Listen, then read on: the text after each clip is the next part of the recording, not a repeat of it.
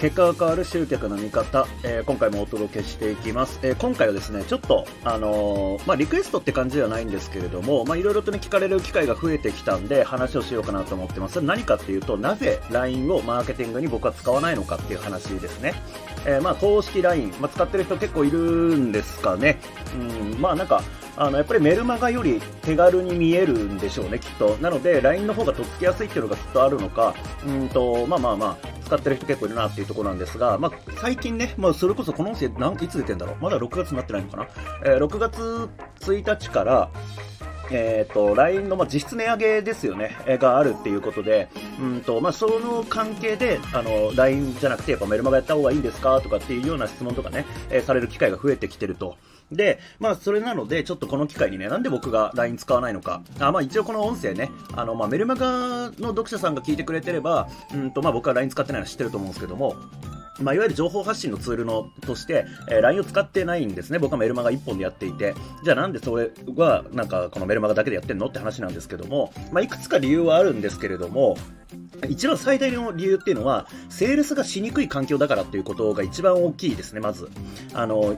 よくね、その LINE のアカウントが飛んだとかっていう話とかも聞きますけども、まあ、やっぱりなんかセールスね、ガンガンやったりしたりとか、うん、すると、えー、まあ、あとはね、そのちょっとまあ、これはまあ、販売者側の問題でもあるんで、なんとも言えないですけども、えー、なんかね、儲かるとかね、稼げるとかっていうワードを使うとアカウント止まるとかね、まあ、そんな、なんかそれが定かじゃないんでね、あの、ブラックボックスの部分なんでわかんないですけども、まあ、そういう話は聞きますよね。そう。まあ、要は、売り上げ上げたければ、もうすごくシンプルな話なんですけども、セールスしなきゃいけないわけですよ。で、えー、なんかね、セールス不要のなんちゃらっていうのありますけども、セールスしなきゃいけないんですよ。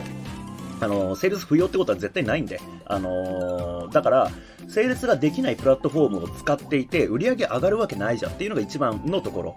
そう。まあ、あの、直接的なセールスを LINE でやらずに、あの、どっかね、外部のところに誘導するとか、 Zoom に誘導するとかっていうことで、まあ、そこをね、回避する方法はあると思うんですけども、えー、まあ、僕の場合、コンテンツ商品を大量に扱ってるんで、あのまあ、 Zoom で販売するとかじゃないんですよね。そう。だから、まあ、やっぱり、その、まずメール送って、そのメールから URL クリックしてもらって、そこで買ってもらうって感じになってるんで、えー、やっぱりそれと同じ使い方をすると、結局、まあ、セールスしてることになるわけじゃないですか。だから、まあ、ちょっとやりにくいなっていうのが一番です。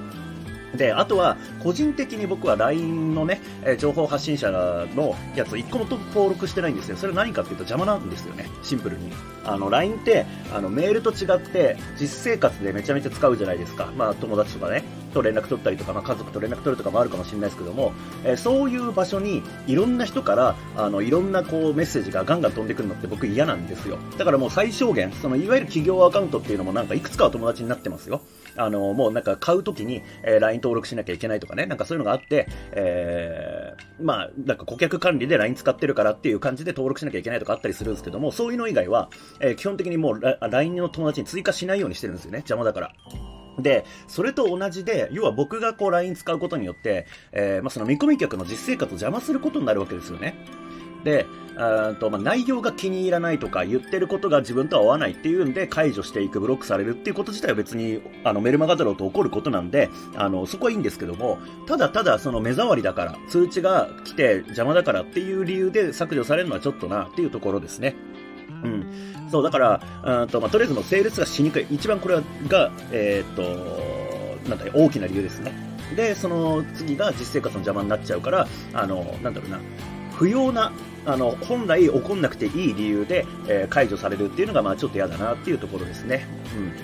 うん。で、まああとは、うんとまあ、僕のキャリアのスタート自体が、まあ、メルマガのね、ゴーストライターだったっていうところもあって、メルマガの威力を十分に知ってるんですよ。だメルマガでもね、何億とこう売り上げ作ってきてっていうことを考えると、あの、今更その、なんだろう、メルマガの威力をあの、体感してない人っていうのは、きっと、そのメルマガの方がいいか、LINE の方がいいのかっていうことをね、えー、思うと思うんですけども、メルマガ入力知っちゃったらもうメルマガでいいよねって話になってくるんですよね。まあ、それが一番ですかね。うん。そう、まあ、売り上げ上がるの知ってるから、メルマガをやってるっていうところです。えー、ちょっとまとめますね。いろいろとさみだれに喋っちゃったんで。えっ、と、まず、セールスがしにくいっていう、そういう環境であるから、やっぱり LINE 使いにくいなってこと。まあ、特にね、あの、期限切ってセールスするときとかって、期限間際とかって何回か連絡送りたいじゃないですか、リマインドとか。それやって、えー、まあ、アカウント飛ぶっていうのは、もうちょっと本末転倒よねっていう感じ。で、えー、あとは、見込み客の実生活の邪魔になりやすいから、あんまりこうメッセージたくさん送れないし、まあ、あとはその、文章量もね、多くないですから。うんまあ、例えば LINE だったら LINE 送って、まあ、リンククリックしてもらってブログ記事読んでもらうとか、まあ、そういう感じの運用になるかなと思うんですけどね、長文とかだと。